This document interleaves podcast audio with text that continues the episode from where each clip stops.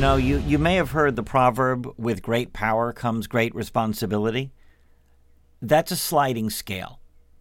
That's what I'm starting to realize. With increasing power comes increasing responsibility.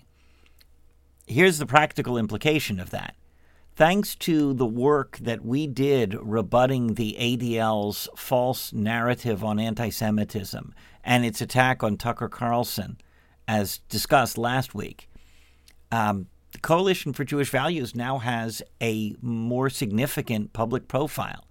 And all of a sudden, its managing director has to be more careful about what he tweets about and what he uh, says in this podcast. Just, just for example, um, actually, I have a, a sort of feather in my cap this week because in a Twitter interaction, I managed to get myself blocked by the head of the Reform movement, the head of Union for Reform Ju- Judaism, uh, Reform Rabbi Rick Jacobs.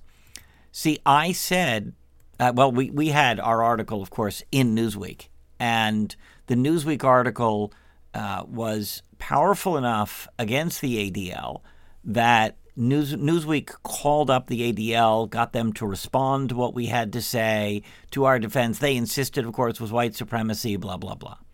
Well, Rick Jacobs quotes the Newsweek article, posts it on Twitter, and says the overwhelming majority of North American Jews support uh, Jonathan Greenblatt, ADL's principled stand against Tucker Carlson's outrageous support of the white nationalist replacement theory. The Orthodox rabbis who are defending Carlson are a fringe group. And that's what I had to say. And it's worth mentioning that William Daroff, who is the CEO now of the Conference of Presidents of major American Jewish organizations, uh, retweeted what Jacobs had to say. In other words, apparently endorsing his comment. So I responded to both of those things. Number one, the overwhelming majority of American rabbis are knowledgeable about anti Semitism. Jacobs is the fringe. That's the first thing I said. And of course, that is true. The, the production of rabbis in the Orthodox world is much, much greater and requires a much deeper knowledge of Judaism, traditional Judaism, and Jewish texts than anything coming out of the Reformer conservative movement.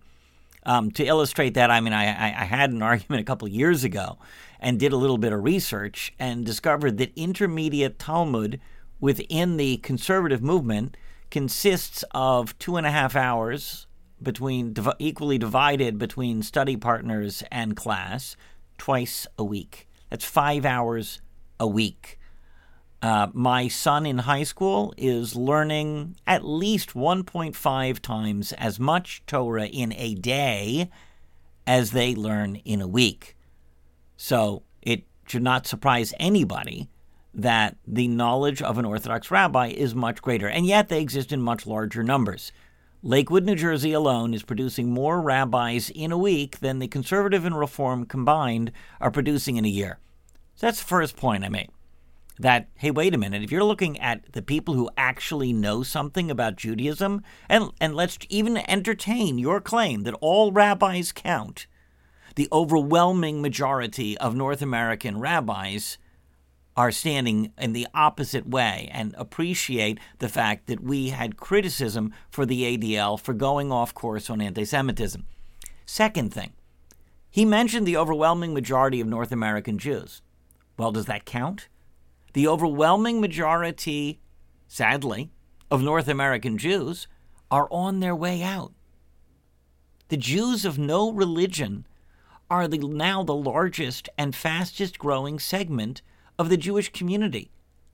And I think if you look at their parentage, etc., etc., reform was their their doorway. All the statistics, all the surveys bear this out. That people went from orthodox to conservative to reform to out. And so reform was not a gateway for people to recover and attach themselves to Judaism in a new and different way, as they argue, but on the contrary, is a path out the door. And, and sadly, that applies to much of the American Jewish community. So their, their left wing positions are not following today's reform leaders, they don't actually follow reform. They go to synagogue twice a year, if that. So why would they be caring what their rabbi had to say on social or moral issues? On the contrary, uh, it's the reform leadership that is following the left wing of the Democratic Party in progressive positions. And I have, I have I've already spoken about that. I could go back over that again. But the bottom line is this is something where if you actually care about who knows something about Judaism and what they have to say, on the contrary, they're much, very much rebuking ADL. And that's why I concluded. I mean, look at the, the, the CEO of the Conference of Presidents of major American Jewish organizations should not be taking sides in this fight. Daroff, because his uh, Twitter handle is at Daroff, should not should have known better than to take Jacob's side here. Don't endorse this position that the Orthodox rabbis are a fringe. We are not the fringe. We represent the great majority of America's rabbis, the majority of people who know something about Judaism. You know, think about it. Don't endorse if the populace is going one way, but the people who actually know something are going a different way.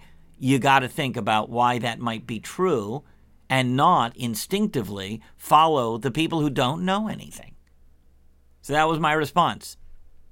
Rick Jacobs' response, I was I was genuinely shocked. I was genuinely surprised.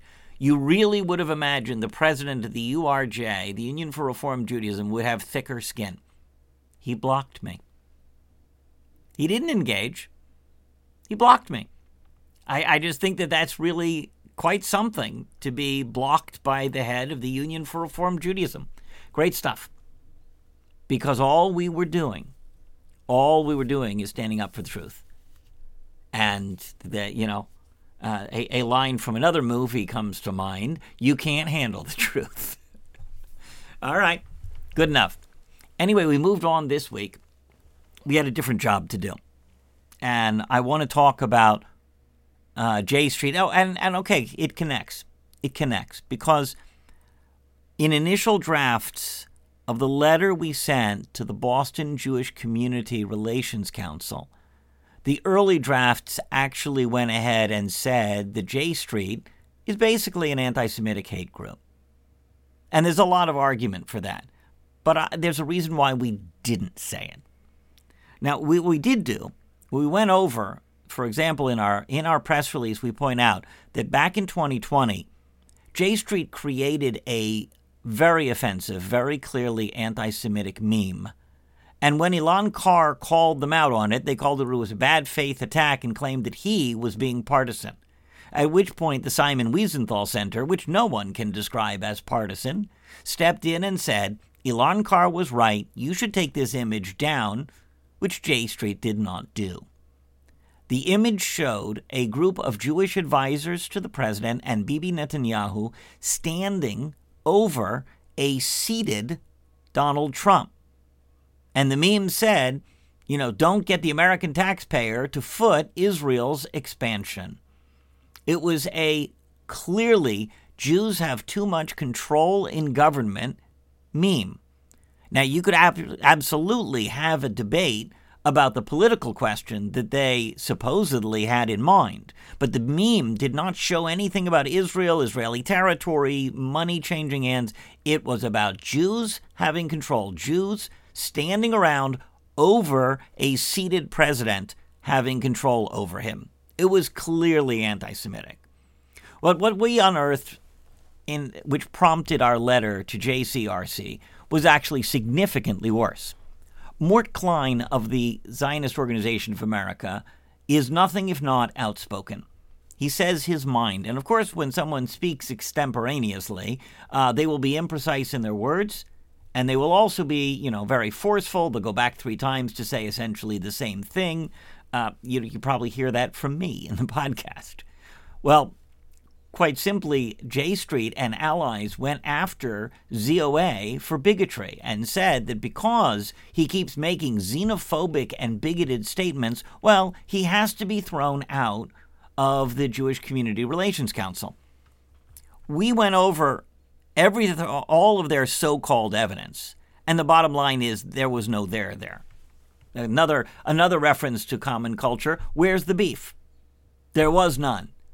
He his only quote unquote bigotry is strident criticism of anti-Semites. He does not back off because of an anti-Semite's identity characteristics. He will criticize Ilhan Omar and he will criticize uh, Rashida Tlaib. They called that bigoted. You understand? This is a game that they're playing. They called that bigoted to say that uh, Rashida Tlaib or Ilhan Omar are anti Semites. Well, guess what?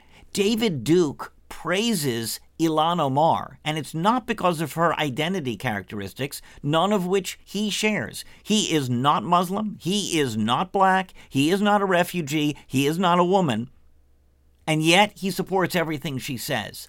Why? Because she hates Jews just like he does. And that's where he got it from.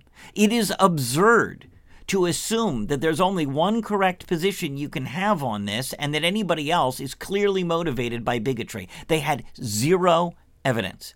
Speaking of zero evidence, they brought up that old canard about Sebastian Gorka. They had no case against Kleins. They say, oh, you see, he went on Gorka's radio show. Therefore, he must be a racist because he's supporting white supremacist voices. That's a quote. You know, Dr. Gorka, we've met with him. We know his history. We know his record of concern for Jewish safety. We know the stories that he tells about his father.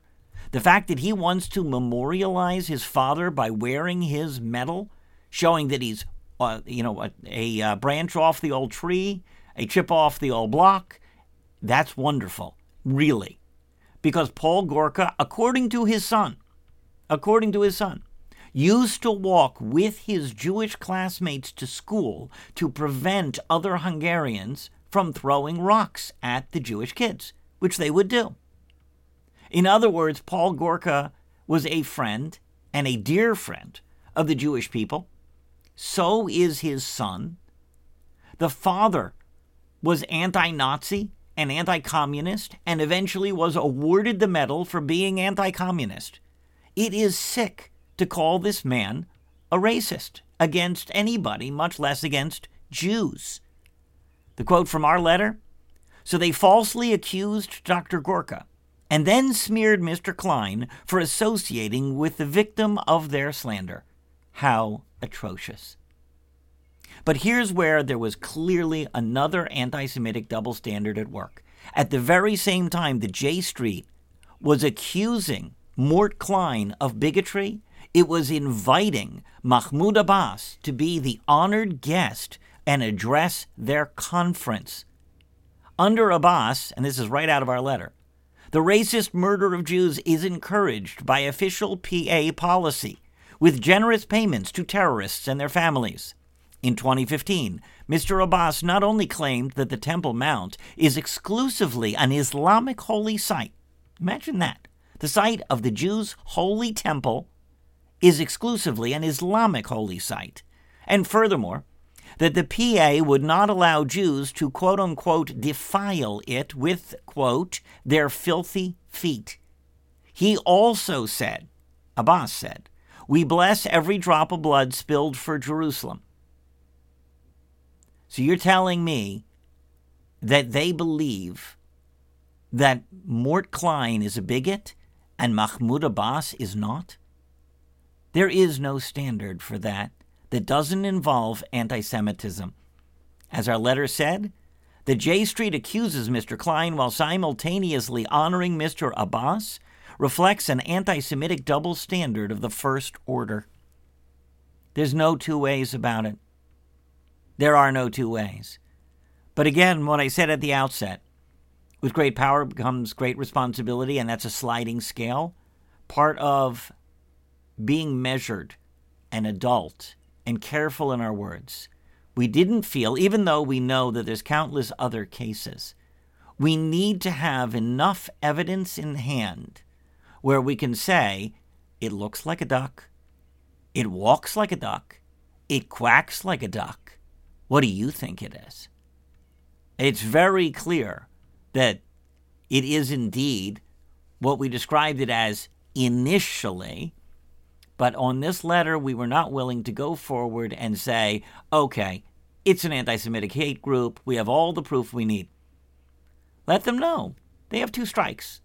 Third strike, we're going to be very clear about it, and nobody will be able to complain that we're irrational, that we're right wingers, that we're knee jerk.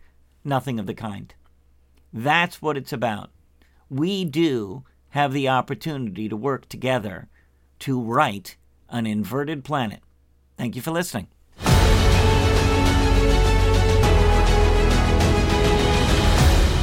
Inverted Planet is sponsored in memory of Carl Stitzer, and I remain very grateful to the Stitzer family for keeping this project afloat. If you enjoyed listening, please be sure you've subscribed. This podcast is available on all major platforms and all popular Android and iPhone podcast apps. And be sure to spread the word by giving us a five star rating and telling your friends about the Inverted Planet podcast. Thanks for listening.